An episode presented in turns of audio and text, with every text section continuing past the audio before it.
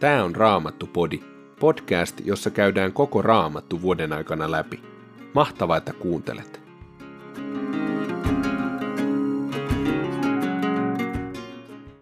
Tänään luemme toisesta Samuelin kirjasta, luvut 11 ja 12.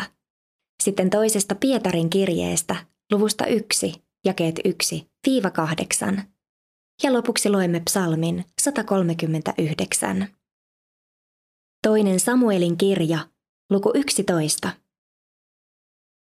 Kun seuraavana keväänä oli taas kuninkaiden sotaan lähdön aika, David lähetti Joabin johdolla vakinaiset joukkonsa ja Israelin miehet sotaretkelle, ja he kukistivat ammonilaiset ja ryhtyivät piirittämään rabbaa.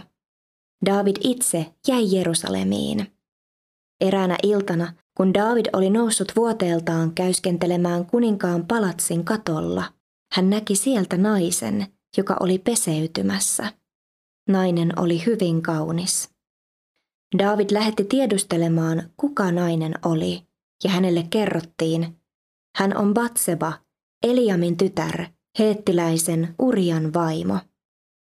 David lähetti sanan viejiä noutamaan naista, ja tämä saapui hänen luokseen. Nainen oli juuri puhdistautunut ja David makasi hänen kanssaan. Sitten nainen palasi kotiinsa. Nainen tuli raskaaksi ja hän toimitti Davidille sanan, minä olen raskaana. Silloin David lähetti Joabille käskyn. Lähetä luokseni heettiläinen Uria. Joab teki niin. Kun Uria tuli, David kysyi häneltä, mitä Joabille ja sotilaille kuului ja kuinka sodankäynti sujui. Sitten hän sanoi, mene kotiisi ja pese matkan pölyt jaloistasi. Uria lähti palatsista ja kuningas lähetti hänen jälkeensä lahjan. Mutta Uria ei mennytkään kotiinsa, vaan jäi nukkumaan palatsin pihalle herransa miesten joukkoon. Kun Davidille ilmoitettiin, ettei Uria ollut mennyt kotiinsa, David sanoi hänelle, Sinähän tulet pitkän matkan takaa. Miksi et mennyt kotiisi? Uria vastasi, Liiton arkku ja Israelin ja Juudan miehet asuvat teltoissa, ja herrani Joab ja hänen miehensä ovat ulkona leirissä. Menisinkö minä kotiin syömään, juomaan ja makaamaan vaimoni kanssa? Niin totta kuin sinä elät, sitä en voi tehdä. David sanoi Urialle, jää tänne vielä täksi päiväksi, huomenna annan sinun lähteä takaisin. Niin Uria jäi Jerusalemiin siksi päiväksi, seuraavaan aamuun saakka. David kutsui hänet luokseen syömään ja juomaan ja juotti hänet humalaan. Mutta illalla Uria meni taas makuu paikalleen kuninkaan miesten joukkoon eikä lähtenyt kotiinsa. Seuraavana aamuna David kirjoitti Joabille kirjeen ja lähetti sen Urian mukana. Kirjeeseen hän kirjoitti, sijoittakaa Uria eturintamaan keskelle kiivainta taistelua ja vetäytykää sitten itse kauemmas niin, että hänet lyödään hengiltä. Piirittäessään kaupunkia Joab sijoitti Urian sille kohdalle, jossa hän tiesi vihollisen urheimpien sotilaiden olevan. Kun ammonilaiset tulivat ulos kaupungista taistelemaan Joabia vastaan, Daavidin joukoista kaatui useita miehiä, ja myös heettiläinen Uria sai surmansa. Joab lähetti Daavidin luo sanan viejän tekemään selkoa kaikesta, mitä taistelussa oli tapahtunut. Sanan viejälle hän antoi tällaisen määräyksen. Sitten kun olet kertonut kuninkaalle kaiken, mitä taistelussa tapahtui, kuningas ehkä suuttuu ja sanoo, mitä varten teidän piti mennä niin lähelle kaupunkia taistelemaan, ettekö muka tienneet, että he ampuvat muurilta? Kuka tappoi Abimelekin, Jerubbesetin pojan Tebesissä? Joku nainen pudotti muurilta hänen päähänsä jauhin kiven niin, että hän kuoli. Miksi menitte niin lähelle muuria? Sano silloin, myös palvelijasi, heettiläinen Uria, on saanut surmansa. Sananviejä lähti matkaan ja tultuaan Daavidin luo hän kertoi kaiken niin kuin Joab oli käskenyt. Sananviejä sanoi, emme voineet mitään sille, että nuo miehet hyökkäsivät ulos kaupungista kimppuumme, mutta meidän onnistui tunkea heidät takaisin kaupungin portille asti. Jousimiehet ampuivat muurilta palvelijoitasi, kuningas, ja useita miehiäsi kaatui. Myös heettiläinen Uria sai surmansa. Silloin David sanoi sanan viejälle, sano Joabille näin. Älä anna tämän masentaa mieltäsi. Miekka syö milloin täältä, milloin tuolta. Ahdista kaupunkia entistä kiivaammin ja tuhoa se. Rohkaise häntä näin. Kun Urian vaimo kuuli miehensä kaatuneen, hän piti puolisolleen valittajaiset. Suruajan mentyä David antoi noutaa hänet palatsiinsa. Hänestä tuli Davidin vaimo ja hän synnytti tälle pojan. Mutta Herran silmissä Davidin teko oli paha. Luku 12. Herra lähetti Naatanin Davidin luo. Kuninkaan luo tultuaan Naatan sanoi, eräässä kaupungissa oli kaksi miestä, rikas ja köyhä. Rikkaalla oli suuret määrät lampaita ja härkiä, mutta köyhällä ei ollut kuin yksi ainoa pieni karitsa, jonka hän oli ostanut. Hän elätti karitsaa ja se kasvoi hänen luonaan yhdessä hänen lastensa kanssa. Se söi hänen leipäänsä ja joi hänen kupistaan. Se makasi hänen sylissään ja oli hänelle kuin tytär. Mutta kerran rikkaan miehen luot tuli vieras. Rikas ei raskinut ottaa yhtään omista lampaistaan tai häristään valmistaakseen ruokaa matkamiehelle, joka oli tullut hänen luokseen, vaan otti köyhän miehen karitsan ja teki siitä vieraalleen aterian. David suuttui kovasti tuolle miehelle ja sanoi Naatanille, niin totta kuin Herra elää, se mies, joka noin teki, on kuoleman oma, ja karitsa hänen on korvattava nelinkertaisesti, koska hän teki tuolla tavalla eikä tuntenut sääliä. Silloin Naatan sanoi Davidille, se mies olet sinä. Näin sanoo Herra, Israelin Jumala.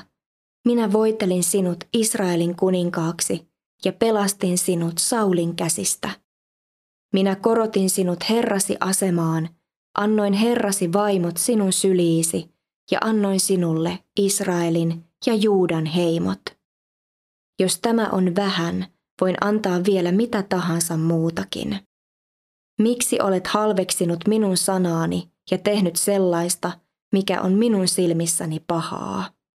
Heettiläisen Urian olet lyönyt miekalla, olet tappanut hänet ammonilaisten miekalla ja hänen vaimonsa olet ottanut vaimoksesi.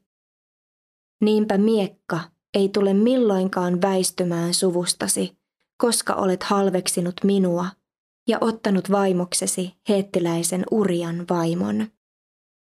Herra sanoo näin, minä nostan omasta perheestäsi onnettomuuden sinua vastaan, ja silmiesi edessä otan sinulta omat vaimosi ja annan heidät toiselle, joka makaa vaimojesi kanssa keskellä kirkasta päivää. Sinä olet tehnyt tekosi salassa, mutta minä teen tämän teon koko Israelin nähden keskellä kirkasta päivää. Silloin Daavid sanoi Naatanille, olen tehnyt syntiä Herraa vastaan. Naatan vastasi, Herra vapauttaa nyt sinut tästä synnistä, eikä sinun tarvitse kuolla. Mutta koska olet tällä teolla rikkonut pahasti Herraa vastaan, niin sinulle syntynyt poika kuolee. Sitten Naatan meni kotiinsa. Ja Herra löi lasta, jonka Urian vaimo oli synnyttänyt Daavidille, ja lapsi sairastui pahoin. David kääntyi pojan vuoksi Jumalan puoleen, paastosi ja vietti yönsä maaten paljaalla lattialla. Hovin vanhimmat tulivat hänen luokseen ja yrittivät saada hänet nousemaan, mutta hän ei suostunut, eikä myöskään syönyt mitään heidän kanssaan. Seitsemäntenä päivänä lapsi kuoli.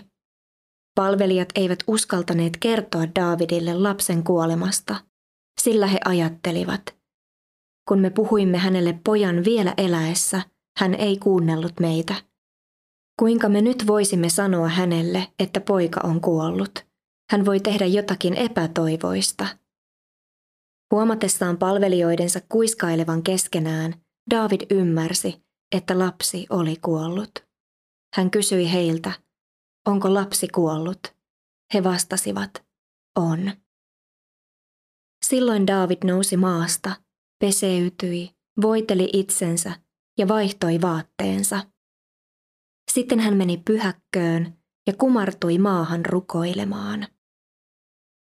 Kotiin palattuaan hän pyysi syötävää ja hänelle tuotiin ruokaa ja hän söi.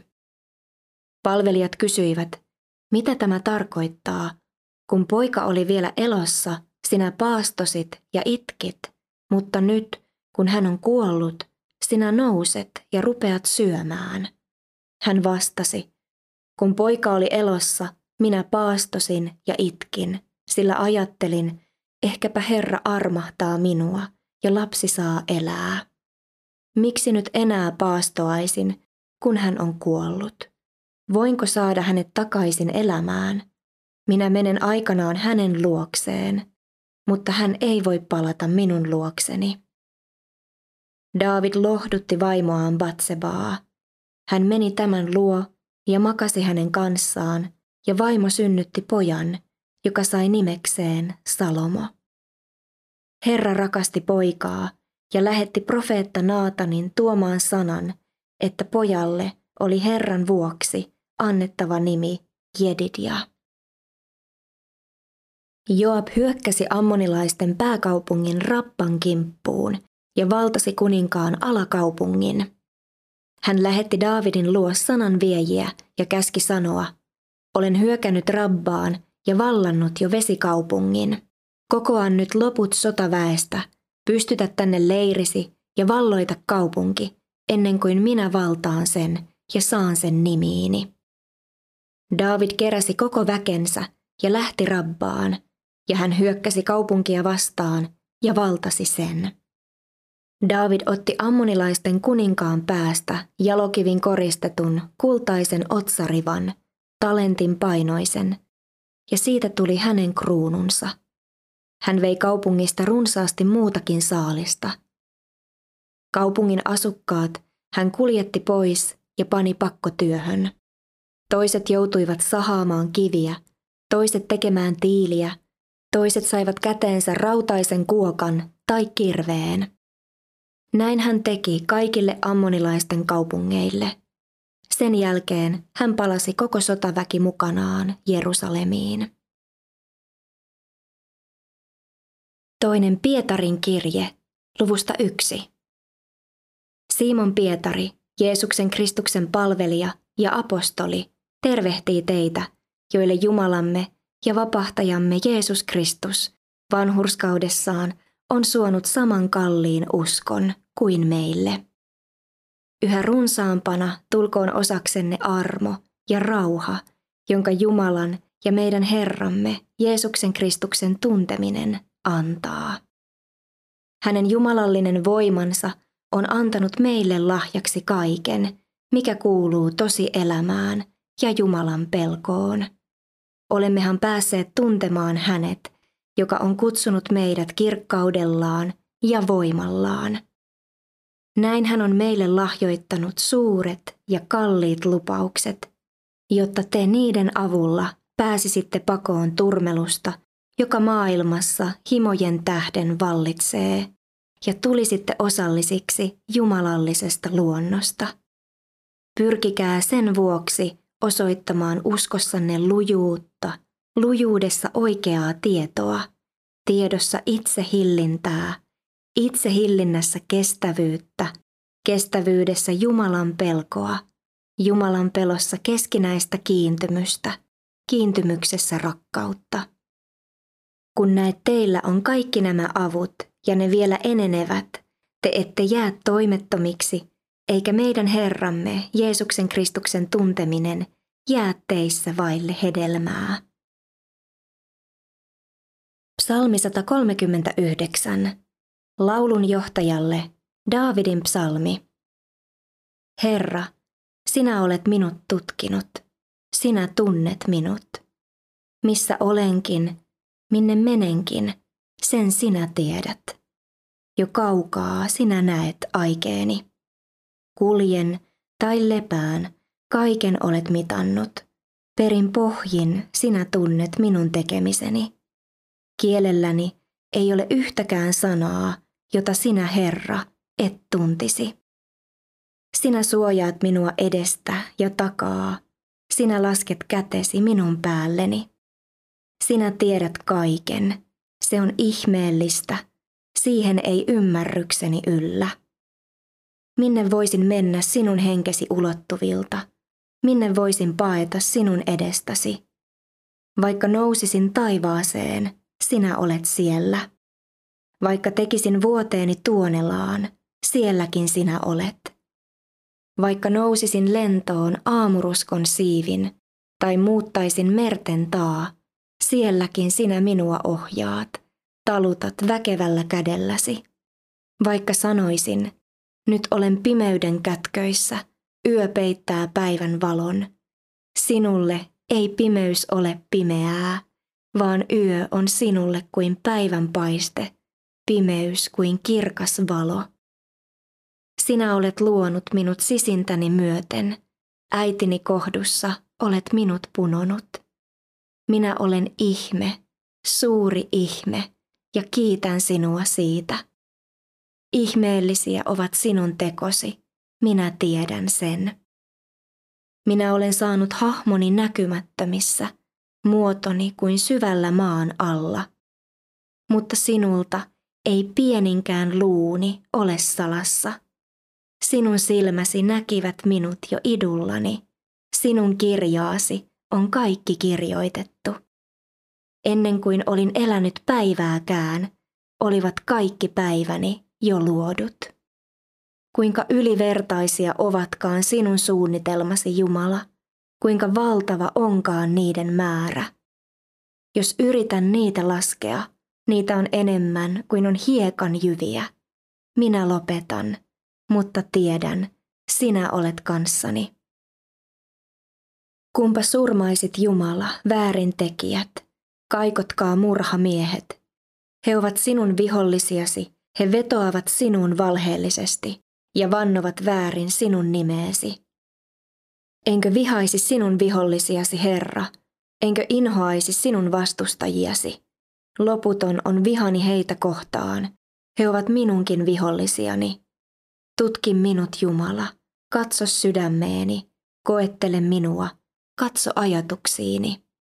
Katso, olenko vieraalla, väärällä tiellä, ja ohjaa minut ikiaikojen tielle.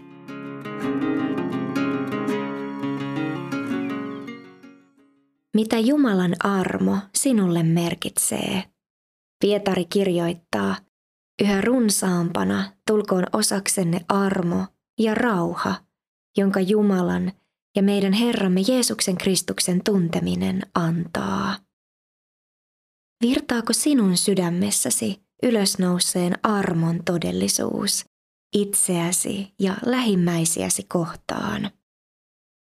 War Room-nimisessä elokuvassa, joka on siis tosi hyvä elokuva, niin nuori vaimo kykeni kohtaamaan miehensä syntisyyden ja väärät teot armolla ja rakkaudella vasta, kun oli itse tunnustanut vajavuutensa ja armon tarpeensa kaikkivaltiaalle ja saanut vastaan ottaa täyden anteeksi antamuksen Jeesuksen ristin voitossa. David laulaa psalmissa – minne voisin mennä sinun henkesi ulottuvilta, minne voisin paeta sinun edestäsi. Hyvä ystävä, elävä Jumala on luonut sinut sisintäsi myöten. Hän tuntee sinut. Ja tiedätkö mitä? Hän kaipaa sinua väkevästi. Hän vain odottaa sitä, että voi olla sinulle ja minulle armollinen. Kirkkauden isä juoksee meitä vastaan.